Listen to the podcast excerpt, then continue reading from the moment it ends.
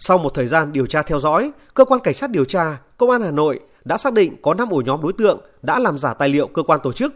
Ban đầu đã ra lệnh bắt người bị giữ trong trường hợp khẩn cấp và tạm giữ đối với 31 đối tượng về hành vi làm giả tài liệu cơ quan tổ chức quy định tại Điều 341 Bộ Luật Hình sự. Sau khi tiến hành kiểm tra, khám xét tại nơi ở, các phòng thuê để đặt các thiết bị in ấn, sản xuất bằng lái xe giả, đến nay, cơ quan công an đã tạm giữ gần 400 bộ hồ sơ giấy phép lái xe ô tô, xe máy, gần 11.000 miếng ni lông dán mặt trước và mặt sau của thẻ nhựa giấy phép lái xe, 7 máy in giấy màu, 104 máy in thẻ nhựa cùng khoảng 50.000 phôi nhựa bằng lái xe máy giả cùng nhiều tăng vật khác.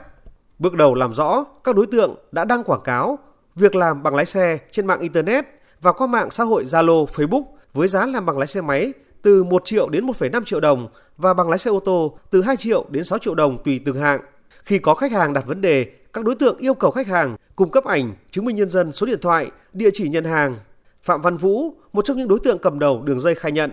Em làm giả các loại ờ, giấy tờ bằng lái xe giả này được một năm rồi. Em tìm hiểu trên mạng, em xem uh,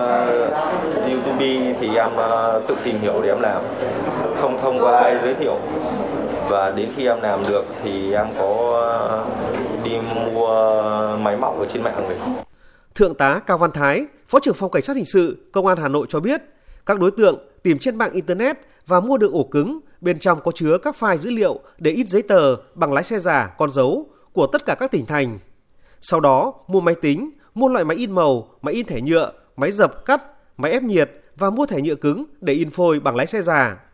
Sau khi xong bằng lái xe và hồ sơ giả, các đối tượng đóng vào bì thư và chuyển phát nhanh qua đường bưu điện. Các công ty chuyển phát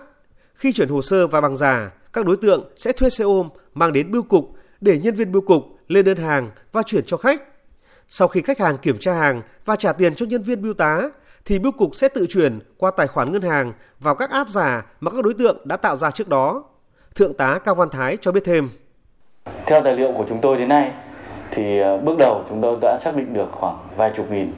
ờ, người trên ờ, toàn quốc đã mua của các nhóm ổ nhóm đối tượng này và sử dụng các cái giấy phép À, lái xe máy và ô tô giả. Và trong quá trình điều tra thì chúng tôi tiếp tục mở rộng